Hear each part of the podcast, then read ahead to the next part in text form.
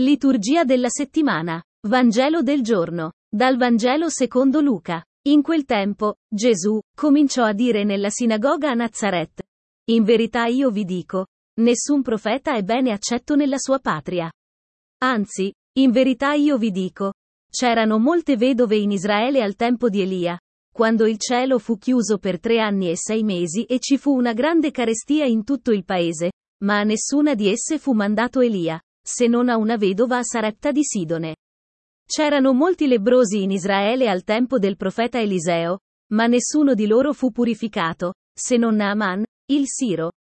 All'udire queste cose, tutti nella sinagoga si riempirono di sdegno.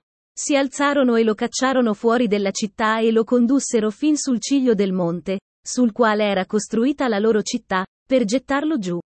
Ma egli, passando in mezzo a loro, si mise in cammino. Parola del Signore. Lode a te, o Cristo.